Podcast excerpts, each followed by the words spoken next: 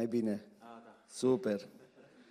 Oricum, nu e o problemă cu sau fără microfon, dar e mai bine cu.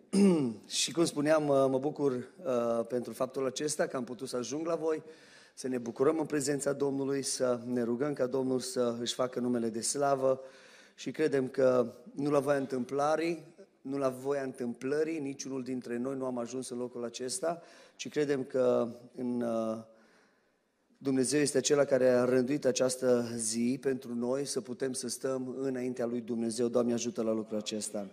Vă aduc și salutul Bisericii Tabor din Orșova, al Bisericii Tabor din Turnul Severin și a celelalte biserici.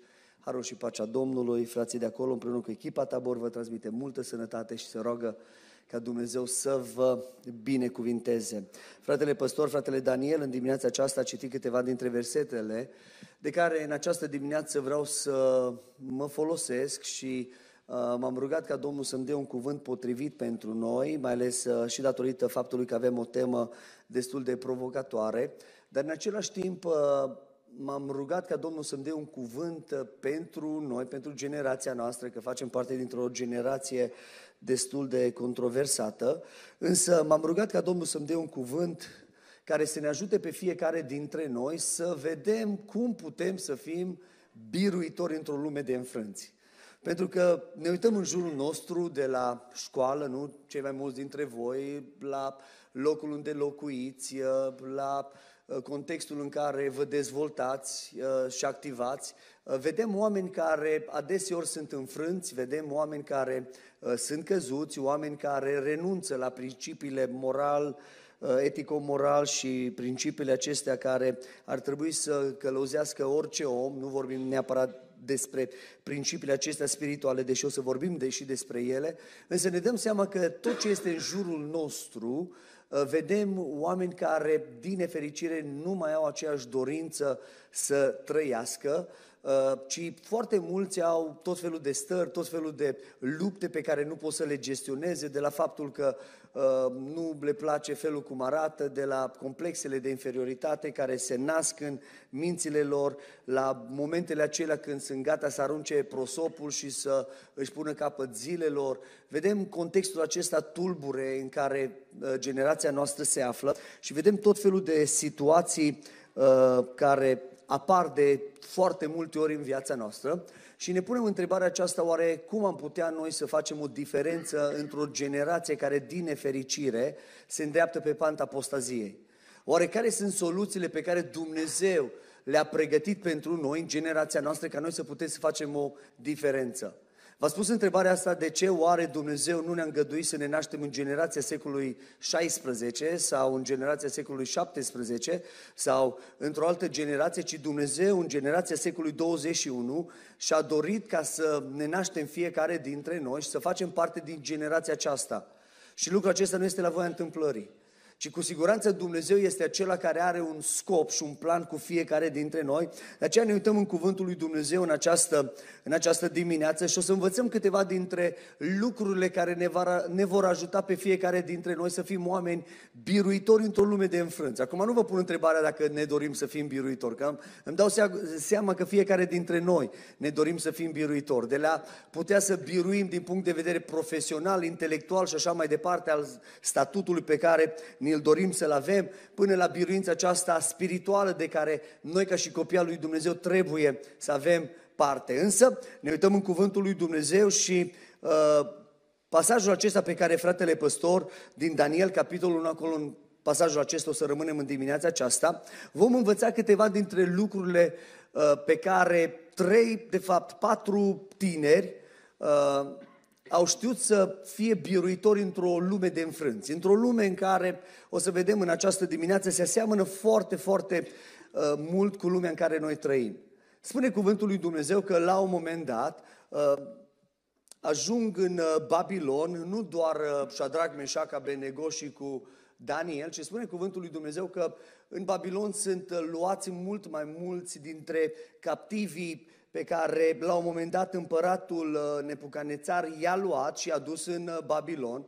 Și spune cuvântul lui Dumnezeu că la un moment dat, în momentul în care i-a dus în, în locul acela, într-un Babilon oricum nu era o cetate oarecare, nu era nici măcar Târgu, Târgu Lăpuș, nici măcar Oradea sau Clujul, sau nu era nici măcar Bucureștiu, ci Babilonul era una dintre cele mai importante cetăți uh, din vremea aceea, cele mai importante metropole, cele mai importante orașe care erau în vremea aceea, nu doar datorită uh, faptului că era din punct de vedere numeric extraordinar de mare, dar în uh, vremea aceea uh, Babilonul reprezenta, dacă vreți, era uh, uh, capitala mondială, tocmai datorită faptului că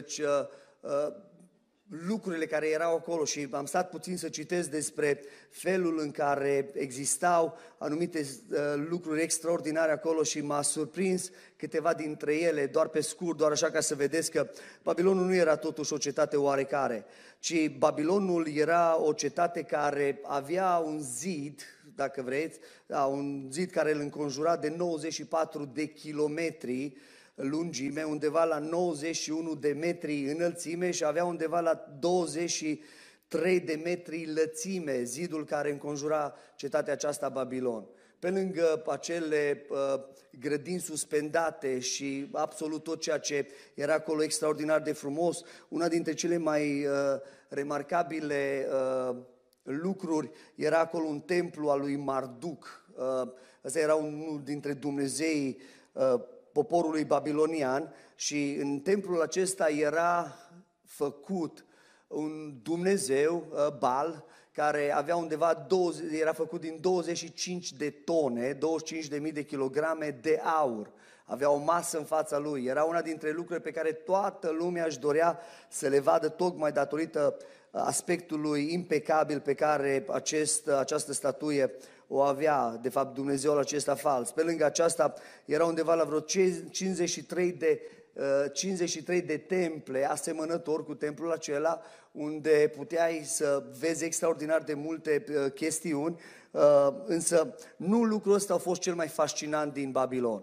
Și lucrul cel mai fascinant a fost momentul în care Nebucanețar nu face altceva decât merge să-și aleagă patru tineri, pe lângă alții care i-au ales, Uh, care să îi pună în școala lui și pentru aproximativ trei ani de zile să le modeleze modul de gândire, să îi ajute să fie ceea ce el își dorea în secret, fără să transmită mesajul acesta nimănui. Ci uh, citea fratele, fratele păstor despre ei în versetul 4, niște tineri fără vreun cusur, trupesc frumoși la chip, înzestrați cu, în orice ramură a științei, cu minte ageră și pricepere în stare să slujească în casa împăratului, și pe care să învețe scrierea și limba haldeilor sau caldeilor. Interesant lucru că uh, a încercat să facă din ei niște prototipuri și o să vă spun imediat de ce și asta doar în introducere ca să înțelegem că în momentul în care tinerii aceștia au putut să fie biruitori în mijlocul unui, unui context uh, de înfrânți, o să înțelegem de ce am vrut în introducere să vorbesc despre, despre lucrul acesta, tocmai datorită importanței alegerii pe care tinerii aceștia au început să o facă. Uh, Haldeii era un popor despre care dacă o să citiți în Sfânta Scriptură, nu-i timp acum să citim, dar puteți să citiți în uh, cartea uh, Habacuc, veți citi de la capitolul 1 că Haldeii era un popor, un popor foarte puternic din punct de vedere al uh, felului în care erau călăuziți, erau călăuziți de niște forțe demonice.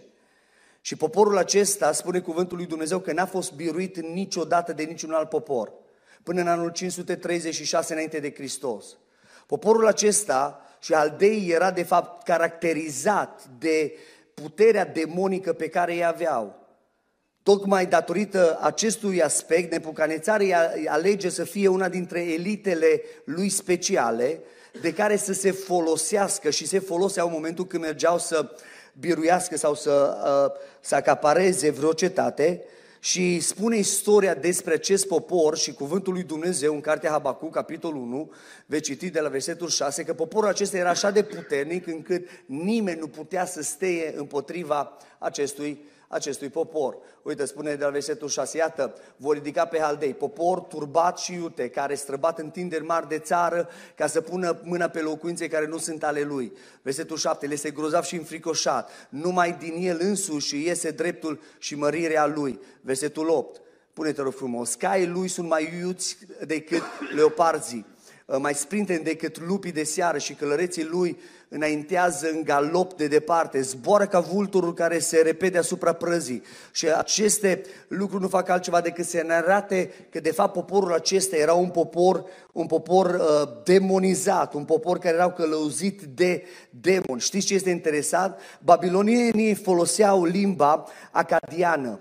Și în momentul în care Nebucanițar vede pe poporul acesta, care era foarte puternic, începe să implementeze aceleași valori și aceleași principii pe care ei aveau, tocmai cu scopul să își ridice o elită de oameni care să poată să facă diferența în generația aceea.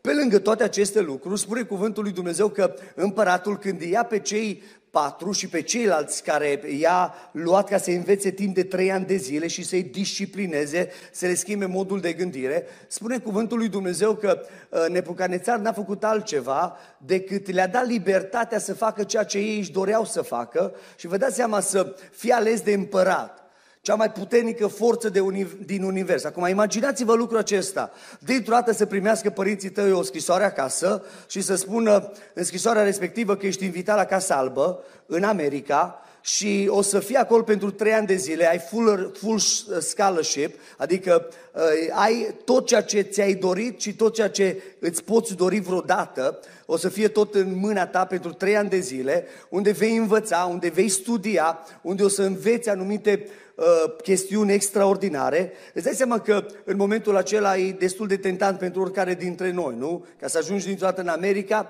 să uh, fii în slujba uh, președintelui Americii, deși nu prea îi place de președintele ăsta, dar imaginați dacă era celălalt, fostul președinte a Statelor Unite, nu de care cel, celor mai mulți dintre noi ne-a plăcut uh, de el. Uh, imaginați-vă că lucrul ăsta n-ar fi uh, o chestiune foarte, foarte așa de trecut cu vederea ci ar fi o chestiune foarte importantă pentru fiecare dintre noi. Și Biblia ne vorbește că oamenii aceștia, tinerii aceștia trei, Daniel, Shadrach, Meșac și Abednego, au putut să facă o diferență în generația lor. Și uitați-vă atitudinea pe care la un moment dat, după ce li s-a pus în față toate aceste lucruri, uh, am spune noi, destul de extraordinare, la un moment dat în versetul, în versetul 8 din Daniel, capitolul 1, spune cuvântul lui Dumnezeu că Daniel s-a hotărât să nu se spurce cu bucatele alese ale împăratului și cu vinul pe care îl bea împăratul și l-a rugat pe căpetenia familiilor dregători să nu-l silească să se spurce. Apoi, versetul următor spune în felul următor, Dumnezeu a făcut ca Daniel să capete bunăvoință și trece înaintea căpeteniei familiilor, dregă, uh, familiilor dregători și următorul verset, doar prima parte, uh, spune cuvântul lui Dumnezeu că la un moment dat a venit acest uh, căpetenia aceasta famenilor, adică cel care era responsabil peste ei și a spus în felul următor, i-a spus lui Daniel, zice, mă tem numai de Domnul meu, împăratul, care a hotărât că trebuie să mâncați și să beți ce trebuie să mâncați și să beți. Cu alte cuvinte, omul acesta a venit și a spus în felul următor, ceea ce am frică, am frică de ceea ce se poate întâmpla cu voi dacă nu vă aliniați la valorile și la principiile pe care împăratul le-a trasat. Interesant lucru este următorul aspect, că uitându-ne la viața noastră, ne dăm seama că foarte mulți dintre noi, pentru noi în momentul în care ni se propune anumite chestiuni, foarte, foarte ușor acceptăm chestiunile acestea. În momentul în care ni se acceptă și în momentul în care foarte mulți dintre noi uh, avem anumite uh, beneficii dintr-un oarecare context, foarte ușor începem să lăsăm valorile acestea pe care Dumnezeu și le dorește ca fiecare dintre noi să le avem și foarte mulți dintre noi începem să fim oamenii aceia care, sau tineri aceia, sau generația noastră care să lăsăm principiile acestea, mai ales ale Sfintei Scripturi și să începem să îmbrăcisăm, îmbrăcis, să îmbrăcis, Așa vreau să zic și eu ca voi. Așa, vezi că dimineață spunea și ne întreba, v-ați trezit? Cam greu dimineața asta, așa Dar haideți să stăm într-un duc de rugăciune ca Domnul să lucreze și Domnul să dea biruință. Da? Foarte mulți dintre noi îmbrățișăm uh, așa de ușor anumite valori și începem să acceptăm anumite chestiuni în viața noastră. Și în această dimineață, ceea ce vreau să uh, vedem, vreau să vedem felul în care putem să fim biruitori într-o lume de înfrânt. Și o să învățăm din viața acestor, din viața acestor tineri.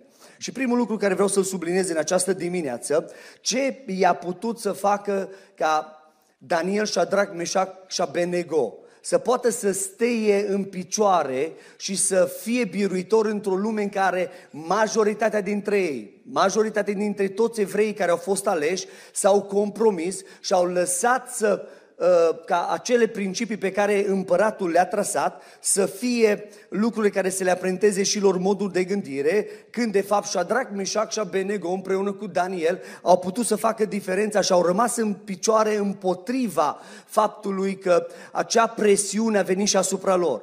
Împotriva faptului că curentul acela, care a început să schimbe modul de gândire la fiecare dintre ei, n-a făcut altceva decât n-a putut să schimbe absolut nimic în viețile lor. Pentru că ceea ce face diferență, stimați tine și stimați frați și surori, în viața noastră și ceea ce ne va ajuta ca să putem să rămânem în, picioare, în picioare. În momentul în care există presiunea aceasta din partea uh, oamenilor din jurul nostru, din partea societății, din partea celui rău, pentru că diavolul vedem că într-un mod continuu nu face altceva decât schimbă lucrurile și așează lucrurile în așa fel ca cei mai mulți dintre noi să le acceptăm și fără să ne dăm seama că odată ce le acceptăm, viața noastră începe să fie compromisă și când viața noastră este compromisă, însă, în momentul acela, mai devreme sau mai târziu, vom avea toate șansele să ne pierdem viețile. Și primul lucru care vreau să-l subliniez, ceea ce am observat în viața acestor tineri, este stabilitatea de care, pe, și pe care au transmis-o datorită hotărârilor pe care ei le-au luat.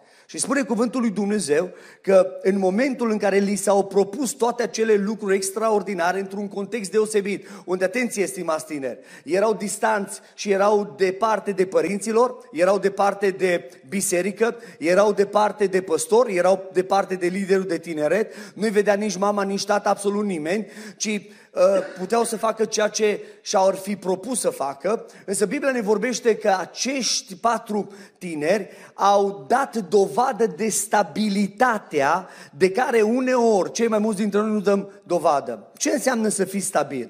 A fi stabil înseamnă în primul rând să fii echilibrat. Înseamnă să fii statornic, să fii ferm, să existe în tine acel moment de neclintire în care presiunea societății, presiunea uh, grupului, presiunea prietenilor, presiunea uh, internetului să nu schimbe principiile pe care Dumnezeu le-a pus în tine și în viața ta. Una dintre chestiunile de care noi avem nevoie, stimați tineri, avem nevoie de echilibrul acesta spiritual, despre care noi tot vorbim și tot cântăm, însă se pare că de cele mai multe ori, cei mai mulți dintre noi nu dăm dovadă de el.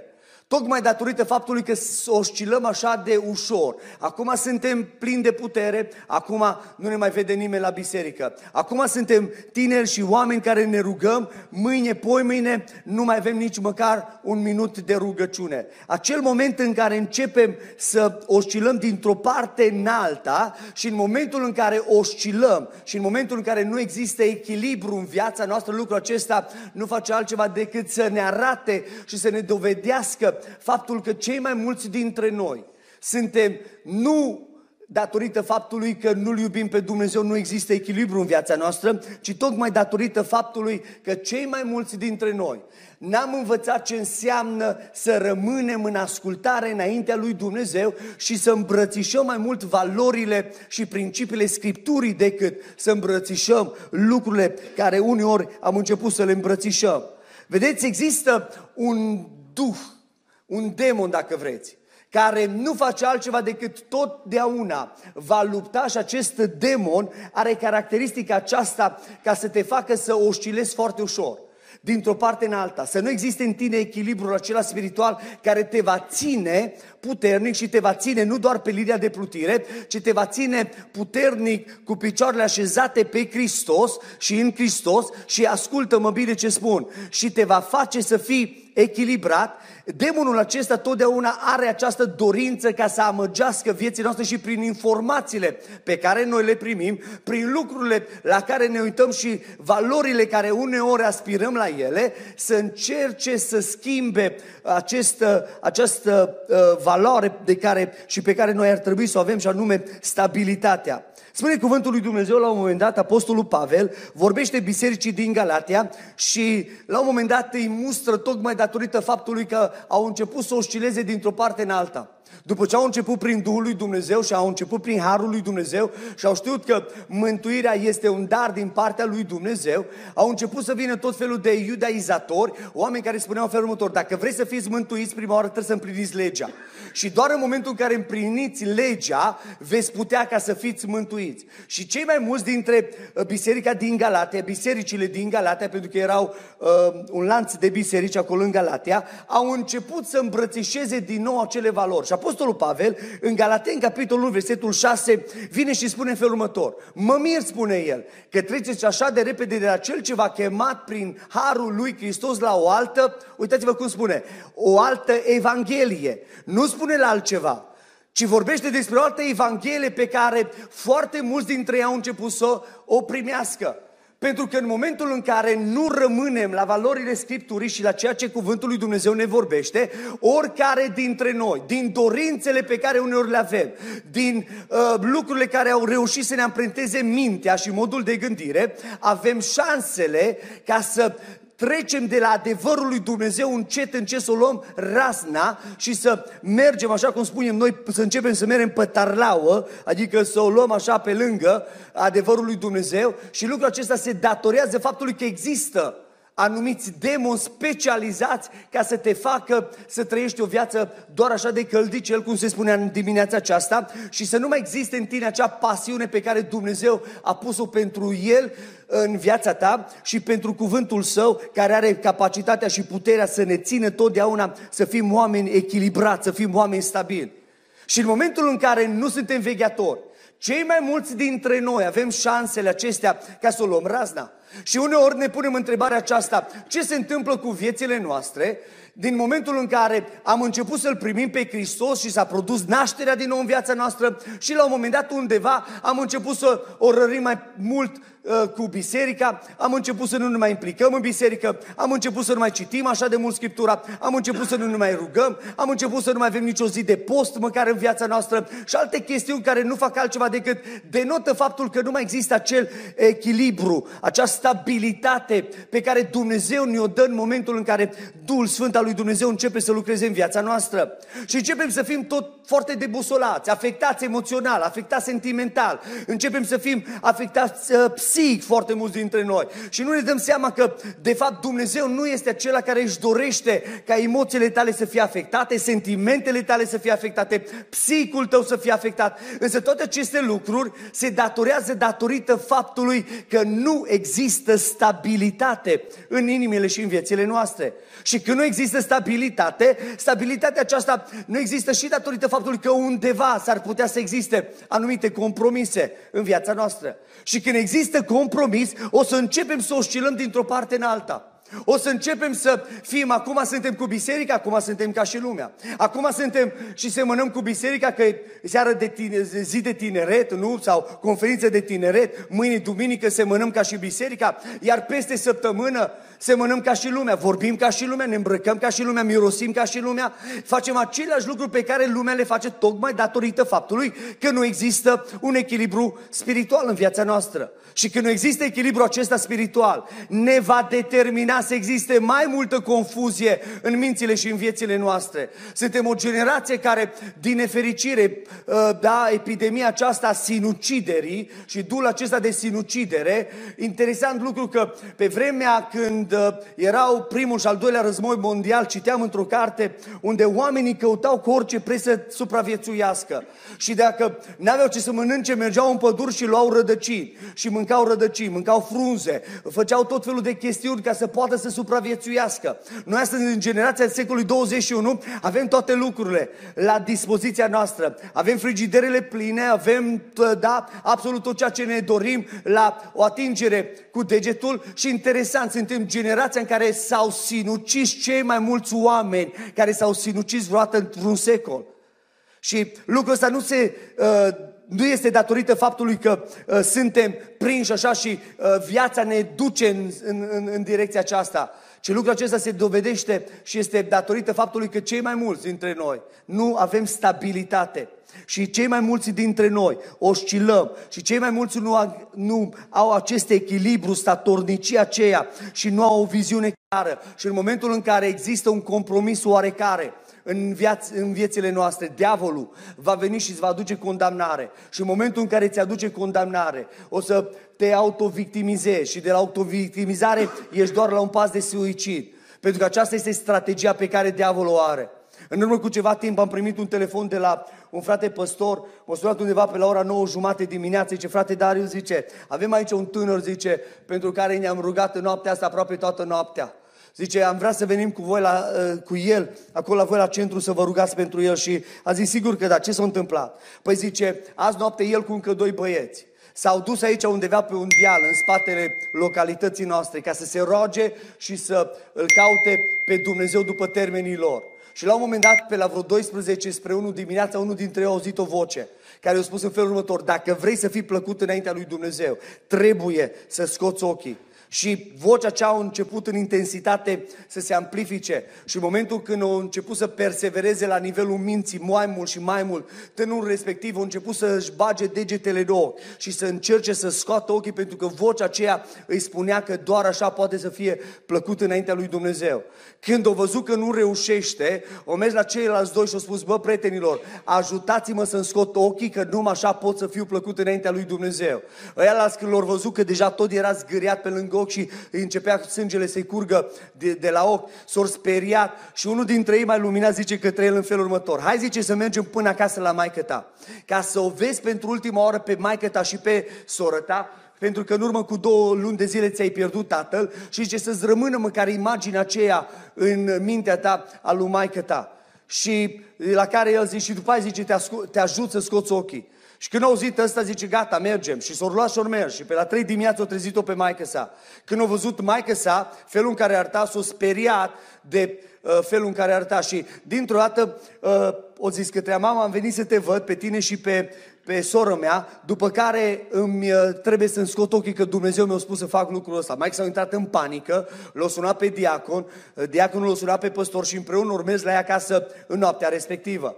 Și până dimineața s-a rugat și nu l-a lăsat pe respectivul tânăr să scoată ochii. Și zice, frate Darius, vrem să venim până acolo la voi, la orice va zice, să vă rugați pentru el. Și am sigur că da. L-au băgat în mașină, undeva după ora 12 au ajuns la noi și i-am așteptat la birou, la, la birou și când l-am văzut era deja tot, a început să se învânățească, era tot zgâriat, ochii erau umflat. Și am zis că mă prietene, dar tu ce ai vrut să faci? La care el către mine, păi Dumnezeu mi-a spus ca să-mi scot ochii. Și am zis către el, nu Dumnezeu ți-a spus lucrul ăsta. La care încerca să mă aburească el pe mine, să spună el mie că de fapt nu, că Dumnezeu mi-a spus lucrul ăsta. Să zic, bă, pișta, că mă vă dați seama că m-a și nervat, nu? Am zis, bă, pișta, bă, nu mai spune tu mie că Dumnezeu ți-a spus să faci lucrul ăsta, că nu Dumnezeu ți-a spus să faci lucrul ăsta. Lucrul ăsta ți-a spus diavolul. Cum zice că eu în sinceritate l-am căutat pe Dumnezeu? Auzi, Diavolul se folosește uneori de toată naivitatea noastră. Niciodată Dumnezeu nu o să spună ca să scoți ochii. Ascultă-mă ce spun. Că dacă asta ar fi varianta în care putem să fim plăcuți înaintea lui Dumnezeu, fiecare dintre noi ne-ar lipsi nu numai un ochi, ci ambii ochi. Da? Că niciunul dintre noi nu ne-am calificat să ajungem la standardul lui Dumnezeu. Însă în momentul în care Biblia ne vorbește și Mântuitorul Iisus Hristos spunea, dacă ochiul tău te face, cel drept te face să cazi în păcat, mai bine scoate-l de la tine, vorbește despre orice lucru care este primordial în viața ta, mai presus de Hristos. Adică dacă uh, da școala, hai că nu o luăm școala, că trebuie să faci școală și noi încurajăm să faci școală. Dar ascultați-mă bine ce vă spun, mai presus ca să profesionați și mai presus ca să ajungeți undeva la un nivel foarte înalt înalt. E nevoie ca să aveți o relație personală cu Hristos. E nevoie ca să îl cunoașteți pe Domnul Isus Hristos, pentru că tot Mântuitorul Isus Hristos spunea, ce ar folosi un om să câștige toată lumea dacă și-ar pierde sufletul. Noi nu punem valoare pe principiile pe care Sfânta Scriptură ne pune, ne învață să punem în valoare. Și e interesant lucru că după ce am stat de vorbă cu el și am explicat că de fapt ăsta a fost diavolul datorită compromisului care era în viața lui. Pentru că peste săptămână se droga cu prietenii lui, consuma alcool cu prietenii lui și apoi venea la biserică și în confuzia aceea, ghiveciul ăla care exista la nivelul minții sale, nici măcar nu mai știa să discearnă care este voia lui Dumnezeu și care este, uh, da, planul pe care diavolul are cu privire la viața lui. Și oscila dintr-o parte în alta și spunea, frate Darius, păi știți că eu îl iubesc pe Dumnezeu și am zis, cred că îl iubești. Dar ascultă-mă bine, câtă vreme ceea ce se întâmplă aici în centrul ființei noastre, unde ne naște Dumnezeu cu Duhul Său cel Sfânt și ne naște din nou. Și mintea noastră nu este pe aceeași lungime de undă în momentul în care mintea noastră nu este transformată de Duhul lui Dumnezeu, fiecare dintre noi avem șansele acestea ca să o luăm razna și să nu înțelegem ceea ce Dumnezeu își dorește. De aia pentru noi și în generația noastră, noi avem nevoie de acest echilibru spiritual, avem nevoie de stabilitate și aceasta nu ne dă nimeni altcineva decât Dumnezeu. În momentul în care în supunere venim înaintea Lui și rugăm ca prin Duhul Său cel Sfânt El să lucreze în viețile noastre. În momentul în care au acceptat să renunțe la toate acele ideologii și toate acele lucruri care au împrăintat modul de gândire, Dumnezeu a început să le libereze. Eliberate și astăzi și este unul dintre liderii bisericii noastre. La un moment dat, anul trecut s-a căsătorit cu o fată care era tot la noi la centru și astăzi au o familie extraordinară și slujesc împreună cu echipa noastră. Tocmai datorită faptului că Dumnezeu a fost acela care a început să facă claritate și El a fost și a dorit ca să renunțe la lucruri acelea care nu sunt și n-au fost bune. Vedeți, Apostolul Pavel la un moment dat vorbește de aceleași biserici, de acelorași biserici din Galatia, în Galateni, capitolul 5 și spune în felul următor, rămâneți dar tari și nu vă plecați iară sub jugul robiei.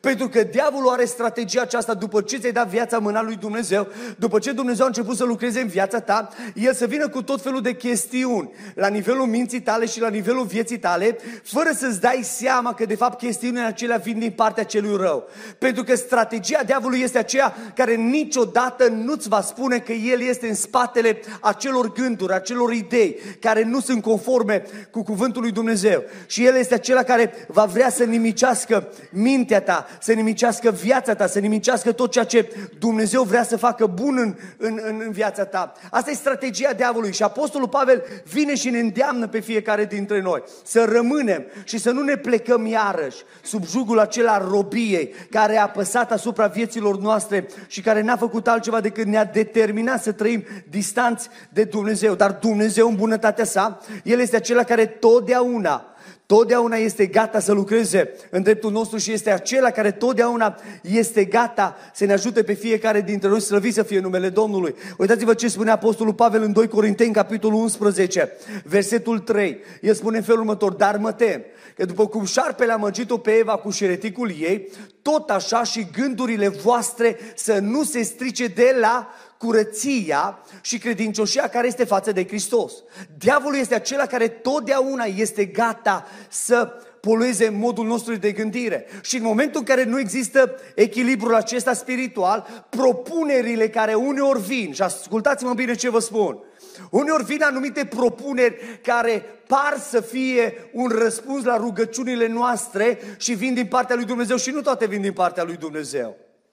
Și diavolul poate să-ți deschidă anumite uși care tu să crezi că vin din partea lui Dumnezeu.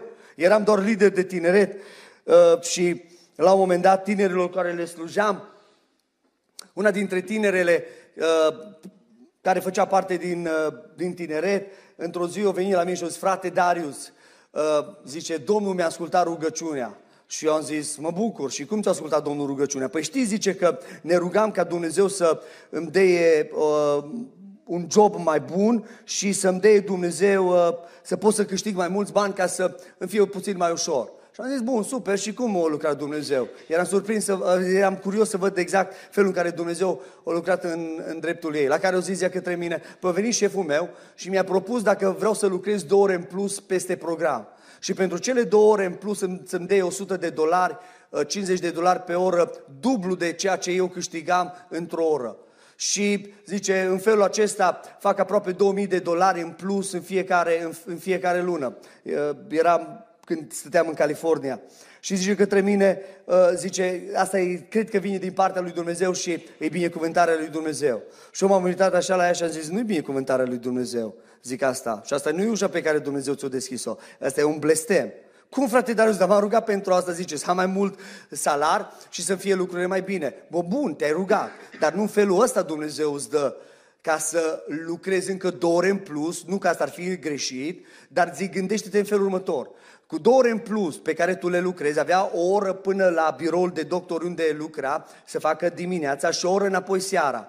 Zic, gândește-te în felul următor. Tu nu o să mai vii la nicio repetiție de cor tu nu o să mai participi la nicio seară de tineret, tu nu o să mai fii la nicio slujbă peste săptămână în biserică. Cu alte cuvinte, trei din start, să nu mai spunem seara de rugăciune, la care o să, o să, o, nu, nu, o să mai, nu o să mai ajungi. Sunt patru slujbe la care tu nu o să mai ajungi pentru că o să câștigi cu 500 de dolari în fiecare săptămână. Zic, asta e planul celui rău și ăsta e un blestem, nu e o binecuvântare. Bineînțeles că nu a convenit ce am spus, și ce am spus de fapt uh, a ajuns să fie o realitate și nu m-a ascultat și nu a refuzat oferte. Am spus, auzi, dacă Dumnezeu vrea să te binecuvinteze, la cele 8 ore pe care tu le lucrezi sau câte avea, Dumnezeu putea să-i pună pe inimă șefului tău să-ți dea în plus și tu să poți să vii la rugăciune, să vii la biserică și așa mai departe. O dura șase luni de zile. După șase luni de zile, care au început să facă lucrurile astea, s-au căsătorit. S-au căsătorit cu un băiat mexican care și au zis că e pocăit și așa mai departe. O trecut un an și jumătate după ce s-au căsătorit, bineînțeles că în timpul acesta, după ce s-au căsătorit, nu mai vine la biserică, nici ea, nici el, venea foarte rar câteodată duminică seara, după un an și jumătate, după ce au avut un copilaș, s-au și divorțat și s-au despărțit. E în lume și ea, e în lume și el. Pentru 500 de dolari pe săptămână, 2000 de dolari pe lună, diavolul știe cum să te amăgească. Ascultă-mă bine ce spun. Dar știi de ce se întâmplă toate lucrurile astea? Nu că nu iubim pe Dumnezeu, că noi am zice, oh, dar frate Darius, dar uh, eu pot să lipsesc de la biserică, de la părtășie, de la rugăciune și așa mai departe și tot să rămân în picioare. Fals! Niciunul dintre noi nu suntem imuni. Niciunul dintre noi nu suntem imuni la atacurile demonice și la atacurile celui rău. Și noi uităm adeseori că în spatele multor lucruri puterea întunericului, care este dușmanul numărul unu a fiecărui credincios. Nu noi, că noi suntem mai diferiți ca și alții, ci în momentul în care devii copilul lui Dumnezeu, diavolul este acela care va căuta cu orice scop și cu orice preț să-ți nimicească viața, prezentul și viitorul. Ca să, uh, să-și, facă, să-și facă lucrarea, este ceea ce el își dorește, ascultați-mă. Dacă nu există această stabilitate și echilibru spiritual pe care Dumnezeu ni-l dă într-o relație autentică cu Dumnezeu și una consecventă, cei mai mulți dintre noi avem șansele ca să ratăm tot ceea ce Dumnezeu și-a propus să facă în noi și prin viețile noastre. De aceea Dumnezeu este acela care totdeauna nu face altceva decât ne îndeamnă să existe echilibrul acesta în viețile noastre. Un al doilea lucru care vreau să subliniez în această dimineață pentru pentru noi.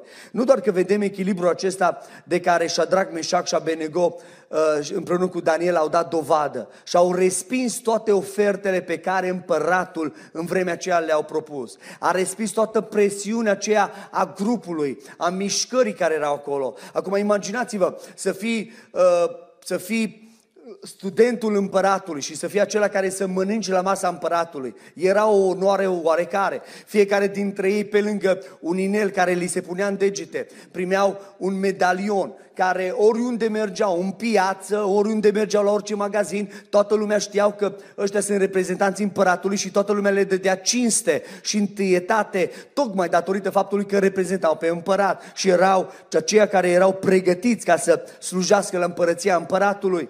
Imaginați-vă că toate accesurile și tot ceea ce ei aveau nevoie, ei erau la îndemâna lor. Însă, spune cuvântul lui Dumnezeu că pe lângă faptul că tinerii aceștia au fost foarte, foarte echilibrați, au fost uh, foarte statornici, ne spune cuvântul lui Dumnezeu că oamenii aceștia au mai avut o calitate. Și anume, tot o calitate care lipsește ca virtute în generația noastră, integritatea.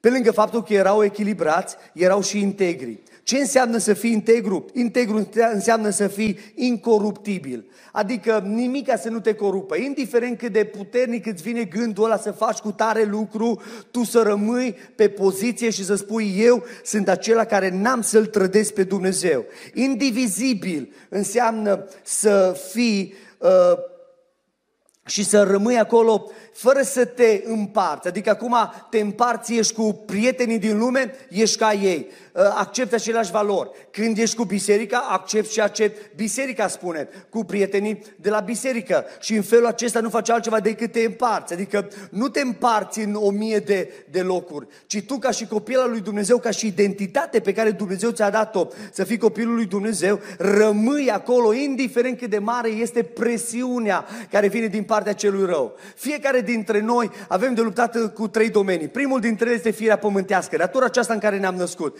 Al doilea domeniu despre care Sfânta Scriptură ne vorbește este sistemul lumesc, pe care diavolul de-a lungul vremii l-a croit și l-a construit tocmai ca să amăgească viețile noastre. Și al treilea domeniu este diavolul. Dar până să ajungi la al doilea și al treilea domeniu, trebuie să biruiești firea pământească.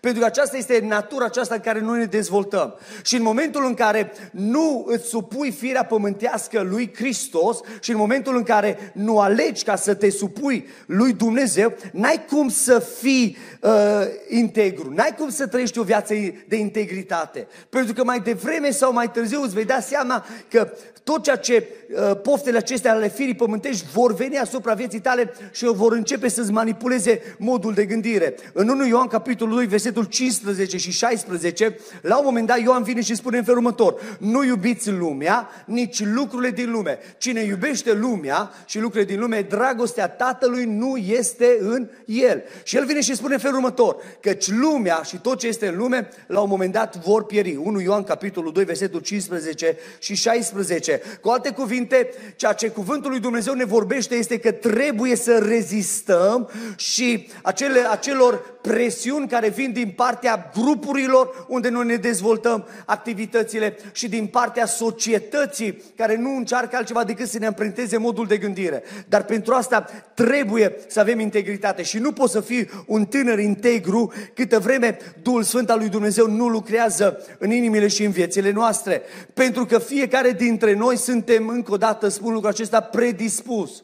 Dar singurul care poate să ne ajute și să ne dea capacitatea și puterea să rămânem integri și să rămânem la valorile și la principiile împărăției lui Dumnezeu este Dumnezeu. Și eu mă rog în această dimineață ca Duhul Sfânt al lui Dumnezeu să ne ajute pe fiecare dintre noi să facem lucrul acesta.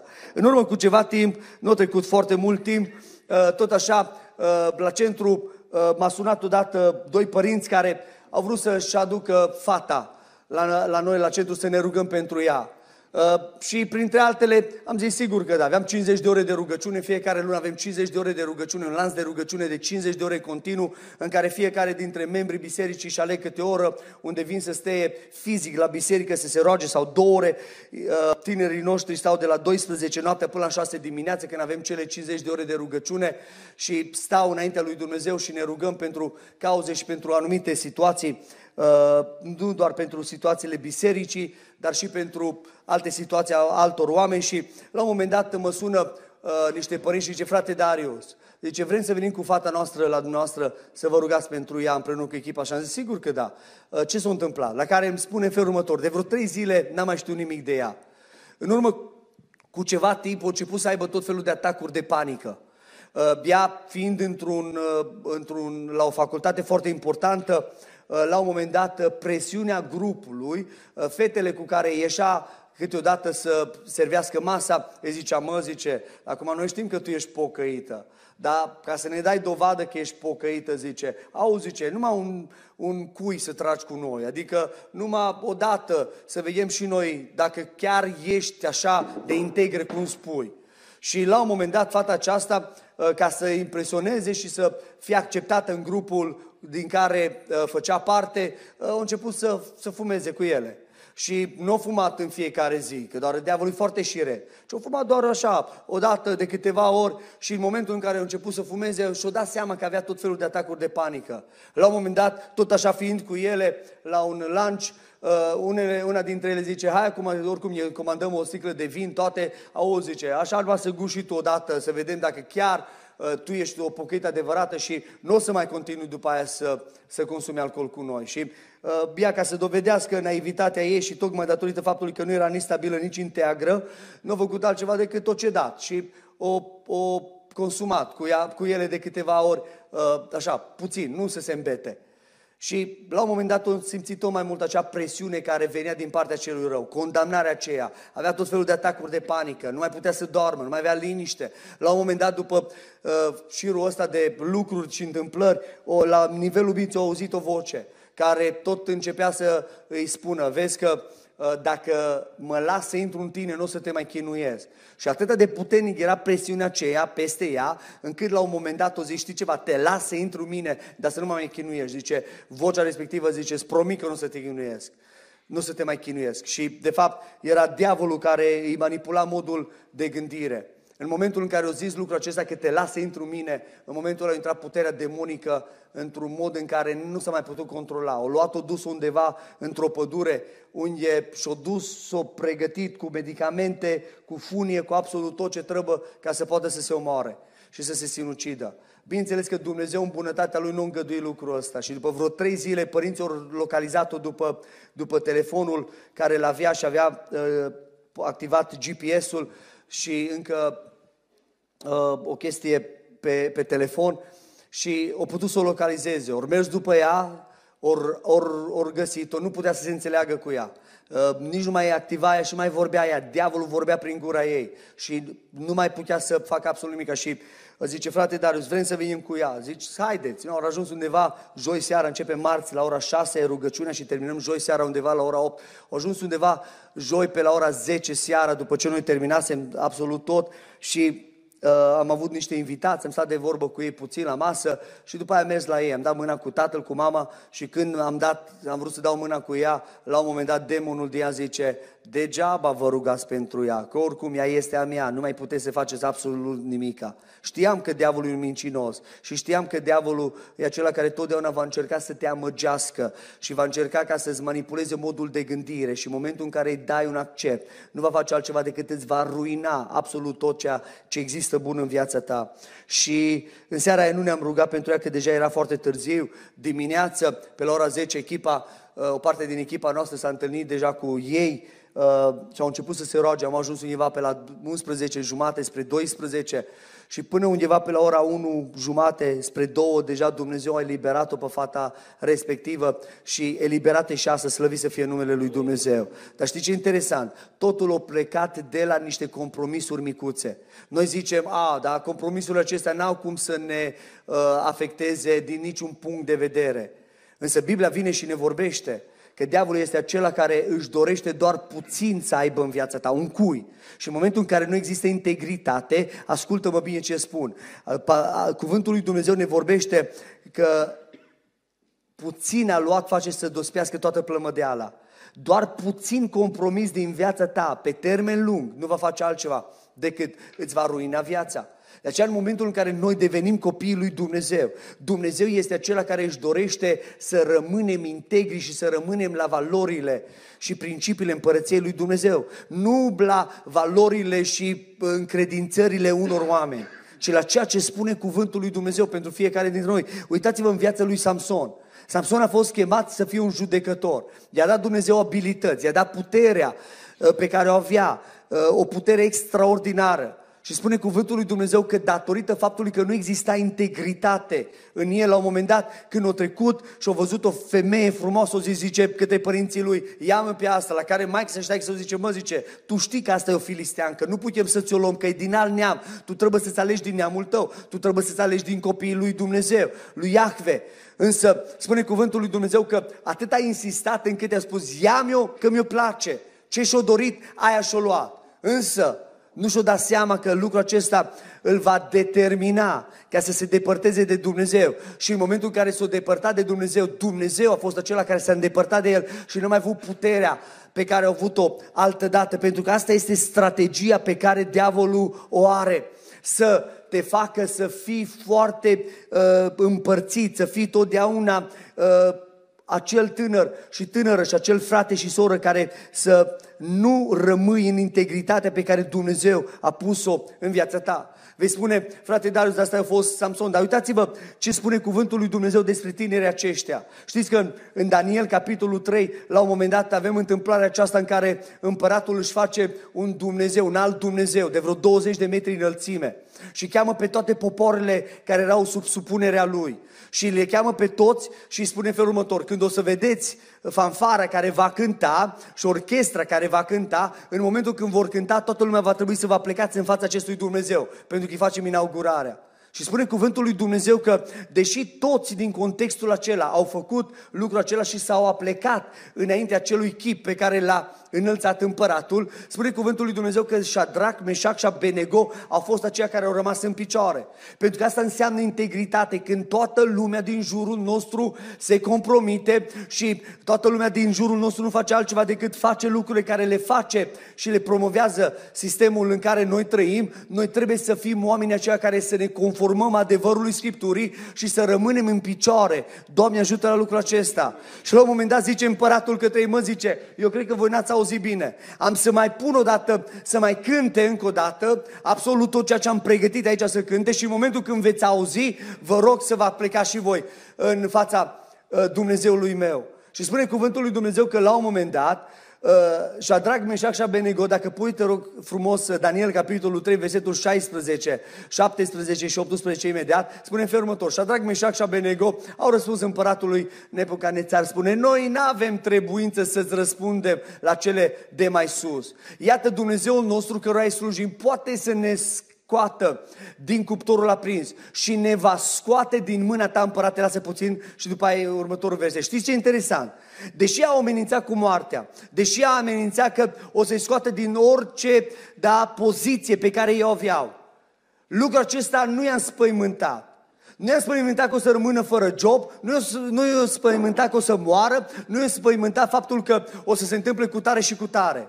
Că erau integri. Dar mai mult, Tinerii aceștia erau gata să plătească cu prețul, cu prețul vieții lor. Și în versetul 18 spune felul următor, uitați-vă ce atitudine aveau ei. Și chiar dacă, și chiar, da, și chiar de nu ne va scoate, să știi, împărate, că nu vom sluji Dumnezeilor tăi și nici nu ne vom închina chipului de aur pe care l-ai înălțat. Asta înseamnă integritate.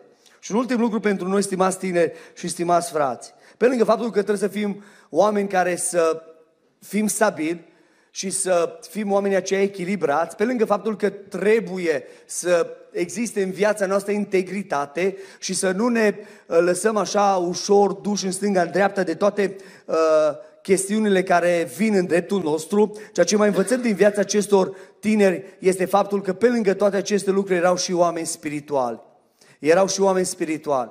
Vedeți, generația noastră promovează așa un, uh, o chestiune foarte interesantă. O chestiune care îți spune, poți să mergi la biserică, dar nu cumva să devii foarte, foarte spiritual. Pentru ce să fii tu mai spiritual ca și alții? Adică fii și tu așa mai formal, fii și tu mai așa, uh, nu, uh, random, fii și tu exact așa cum sunt cum ceilalți oameni.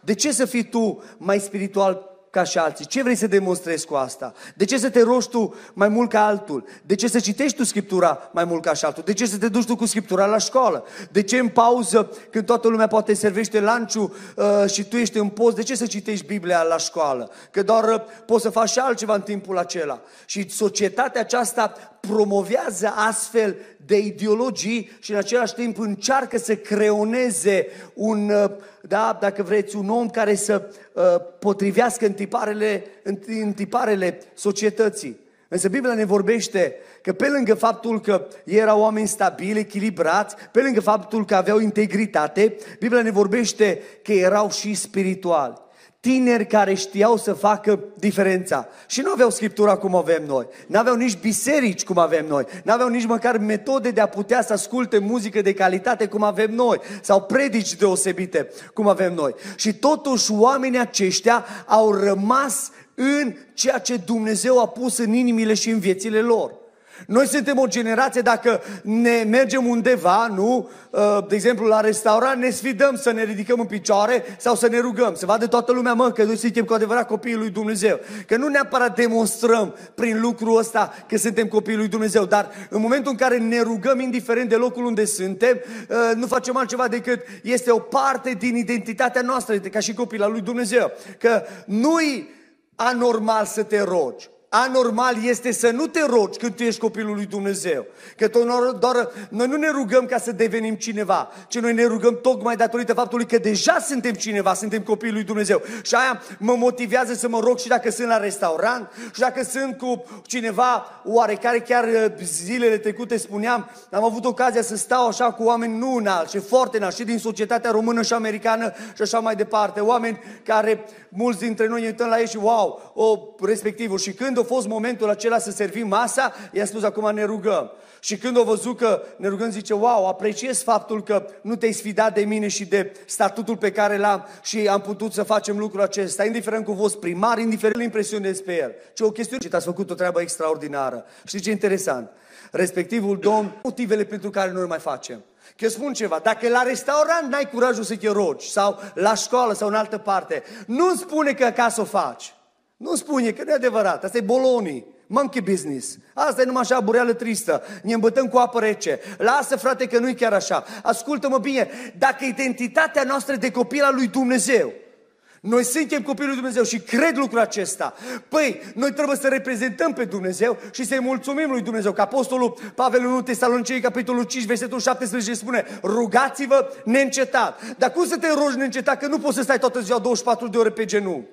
Dar în momentul în care există în tine dorința aceasta să fii plăcut înainte lui Dumnezeu, te vei ruga orică ești pe mașină, orică te duci la școală, orică ești în pauză, orică ești la restaurant, orică se întâmplă cu tare, orică ești în biserică, orică, păi dacă în biserică cei mai mulți dintre noi nu ne putem ruga și este o povară rugăciunea, cât de spiritual putem să fim?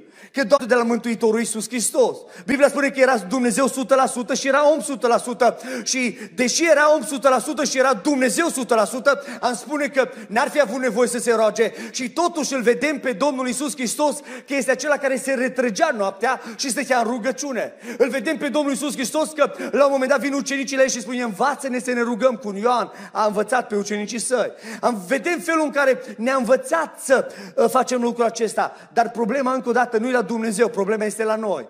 Că cei mai mulți dintre noi uh, nu se roagă la de lângă mine, cum spunea fratele Postorul. Acest decret dat în toată împărăția, că nimeni timp de 30 de zile să nu se roage, era o poruncă dată, spune cuvântul lui Dumnezeu că el avea un obicei, de trei ori pe zi se ruga. Și acum probabil că zicea și el, mă, și așa e pandemie, nu mă mai duc așa să mă mai rog, nu mai trebuie să mă rog. Eu dat împăratul poruncă, zice, slavă Domnului, iau și o pauză, așa Așa a făcut Daniel. Nu, Spune cuvântul lui Dumnezeu că Daniel, la fel cum avea obiceiul, a mers, știți unde? La locul lui de rugăciune. Și acum imaginați-vă momentul atât am stat și m-am gândit așa, așa, cu minchiuca mea, așa, și am zis, mă zi, putea Daniel să meargă acolo să închidă geamurile și să nu vină ăștia așa repede cu camerele și să-l filmeze. Cred că i-au pus camere peste tot Ă, să vadă, mă, să roagă sau nu să roagă. Pe undeva știau că o să se roage. Vă dați seama că știa, că știa că Daniel e un om al lui Dumnezeu. Și Biblia spune că Dumnezeu l-a ridicat la un nivel foarte, foarte înalt în împărăție. Și putea Daniel să zică, mă, închid geamurile de data asta, închid ușa și mă rog și așa mai silențios. Uh, N-are rost să mă rog așa cum mă rog eu de fiecare dată și să mă rog spre Dumnezeul care a lucrat ci din potrivă, Daniel face același lucru indiferent de legea care s-a dat. Care sunt motivele pentru care nu te rogi? Pentru că îmi dau seama de felul în care uneori ne raportăm la lucruri. Pentru că vei spune, de frate, dar chiar așa de important e și dovada faptului că sunt spiritual prin faptul că mă rog 100%. Eu n-am văzut încă un om care să fie spiritual și să fie unde Dumnezeu îl dorește să fie, un om care n-are nici măcar 5 minute de rugăciune pe zi. N-am văzut. Dar am văzut oameni care n-au fost din punct de vedere omenesc la un statut foarte înalt. Dar au fost oameni care au fost oameni care au iubit pe Dumnezeu și au citit cuvântul lui Dumnezeu și se rugau. Și au stat înaintea lui Dumnezeu și Dumnezeu i-a folosit într-un mod moral. Că mai moral ca și noi sunt uh, martorii lui Jehova sau mormonii. Nu e că negru, e că văd pe cineva că pe tenea familiilor dregători spune, mă zice, eu mă tem de împărat. Fața lui Daniel era frica de Dumnezeu. Pentru că frica de Dumnezeu este mult mai înaltă decât orice altă frică. Și asta e ceea ce ar trebui să ne, să ne caracterizeze pe noi. Am stat de vorbă cu foarte mulți oameni și oh, au tot felul de frici. frici. De la frica de întuneric, frica de babau, frica de diavolul, frica de cutare și cutare. Și la toți le spun în felul următor, mă, cum să-ți fie frică de întuneric, mă? Păi interesant că nu ți-e frică de Dumnezeu, dar ți-e frică de întuneric. Mă, cum să-ți fie frică, mă, de babau? Nu? Păi trebuie să ne fie frică de Dumnezeu, nu frica aceea în care să nu cumva să greșim ceva că ne trăznește Dumnezeu. Nu, nu, nu respectul acela care trebuie să îl dăm lui Dumnezeu, în care să înțelegem că de fapt Dumnezeu este suveran și absolut tot ceea ce este, este relativ. Dumnezeu este absolut, iar restul totul este relativ. Adică să înțelegem că de fapt singurul care face diferența în lumea noastră este Dumnezeu. Spune cuvântul lui Dumnezeu că acum uh, vreau să termin ideea cu Daniel. În momentul în care l-au prins pe Daniel la rume, știți ce urma, nu? Să-l arunce în groapa cu lei. Și spune cuvântul lui Dumnezeu că n-a fost prima oară când groapa aia cu lei nu a fost făcută special pentru Daniel. Era o chestiune în care foarte mulți au ajuns, tocmai datorită faptului că s-au răzvrătit împotriva împăratului. Erau, n-a făcut altceva decât i-a mâncat lei.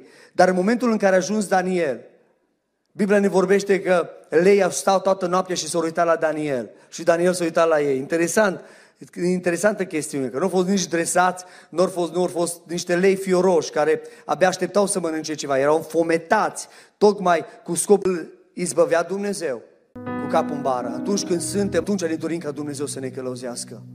Dar ce-ar fi ca viețile noastre să fie niște vieți care în totalitate să fie predate lui Dumnezeu și niște vieți care cu adevărat să fim disponibili la adresa lui Dumnezeu. Spun lucrul ăsta adeseori. Niciodată nu mi-am dorit să ajung un pastor. Niciodată nu mi-am dorit ca să fac ceva și n-am visat că o să fac lucrul ăsta. Dar în momentul în care Dumnezeu m-a botezat cu Duhul Sfânt și în momentul în care, după ani de zile în care m-am bătat doar cu apă rece și spunând că sunt bine, fiind un om de afaceri foarte prosper în Statele Unite, în momentul în care Dumnezeu mi-a schimbat mintea, și în momentul în care m-a botezat cu Duhul Sfânt, mi-am dat seama că de fapt nu bogăția lumii acestea și banii care aveam și firmele prospere și absolut tot ce aveam mă, mi-aduce ceea ce trebuia să mi-aducă. Și faptul că trebuie să mă pun la dispoziția lui Dumnezeu. Și atunci când Dumnezeu mi-a vorbit să renunț la tot ce este în America și în Statele Unite și să vin în Oltenia, categoric că cei mai mulți o zis, bă, zice, ți-ai pierdut mințile. Ce o să faci acolo cu cinci copii?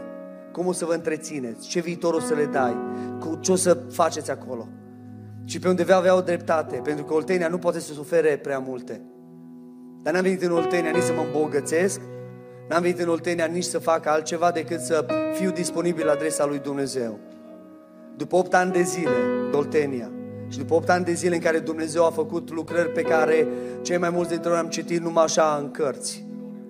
Asta toată e slava lui Dumnezeu mă uit în urmă și, și atunci eram nul, prin Harul lui Dumnezeu am deschis șase biserici, în locații unde, în cele mai multe locații, nici măcar o biserică ortodoxă n-a existat.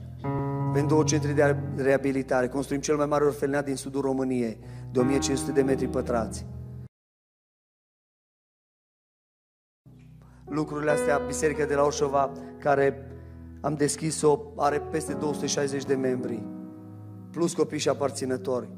Plus faptul că Dumnezeu a ridicat în cei 8 ani de zile tineri ca și nicio nădejde. Și asta sunt slujitori, unul dintre ei chiar ordinați. Alții doar un regret. Dar Dumnezeu a fost acela care a știut să facă și să facă o diferență. Adeseori mă întreabă oameni, frate Darius, ce acolo la voi la Orșova? Nimica. Singurul lucru care Dumnezeu ne-a învățat să facem este să ne rugăm, să rămânem în cuvântul lui Dumnezeu și să fim disponibili. Și Dumnezeu e acela care își face numele de slavă. Pentru că cred că Dumnezeu în generația noastră ridică tineri și tinere. Dar ridică doar pe cei care sunt gata să se pună la dispoziția sa. Pe cei care își doresc ca Dumnezeu să scrie istorie cu viețile lor. Cei care își doresc să renunțe la orice alt lucru și să fie în generația noastră oameni echilibrați. oameni integri și oameni spirituali, de care Dumnezeu să-și facă numele de slavă.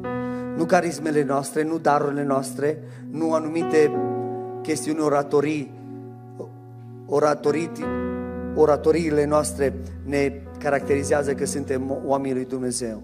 Și ceea ce ne caracterizează este în momentul în care suntem oameni care să fim spirituali. Domnul să ne ajute la lucrul acesta. De aceea, în momentele următoare, am vrea să ne rugăm și să venim înaintea lui Dumnezeu, fiecare dintre noi. Și puneți întrebarea aceasta, din punct de vedere al echilibrului unde ești, din punct de vedere a integrității unde ești, din punct de vedere a spiritualității unde ești. Pentru că toate aceste trei lucruri importante în viața noastră Dumnezeu este acela care poate să le facă. Dumnezeu este acela care poate să transforme. Dumnezeu este gata să-și facă numele de slavă. Dumnezeu este acela care nu face altceva decât ridică. Și dacă am fost oameni spirituali, pentru că Dumnezeu ne cere să fim oameni spirituali, tocmai datorită faptului că El este un Dumnezeu al Duhului și al vieții, care le pune în viețile noastre. Și dacă Dumnezeu este acela care este Duh și viață, înseamnă că El este acela care este acela care este Duh și viață înseamnă că El este acela care vrea să fim oameni spirituali. Și puneți să dacă ești acolo unde trebuie, pentru că dacă nu ești acolo unde trebuie, în dimineața aceasta vrem să ne rugăm și vrem să ne rededicăm înaintea lui Dumnezeu. Și să ne rededicăm înaintea lui Dumnezeu, spunându-i, Doamne, dacă vreau ceva, vreau să fiu, Doamne, ceea ce Tu dorești să fiu. Vreau să fiu, Doamne, o epistolă vie. Vreau să fiu, Domnul meu, Doamne, un indicator spre cer. Vreau să fiu, Doamne, cu adevărat un copil al Tău. Pentru că în momentul în care Duhul Tău cel Sfânt, Doamne, m-a născut din nou, știu, Doamne, că am primit identitate și știu că am primit și autoritatea pe care Tu o dai. Dar te rog în dimineața aceasta, Doamne, atinge-te de mine, atinge-te de viața mea.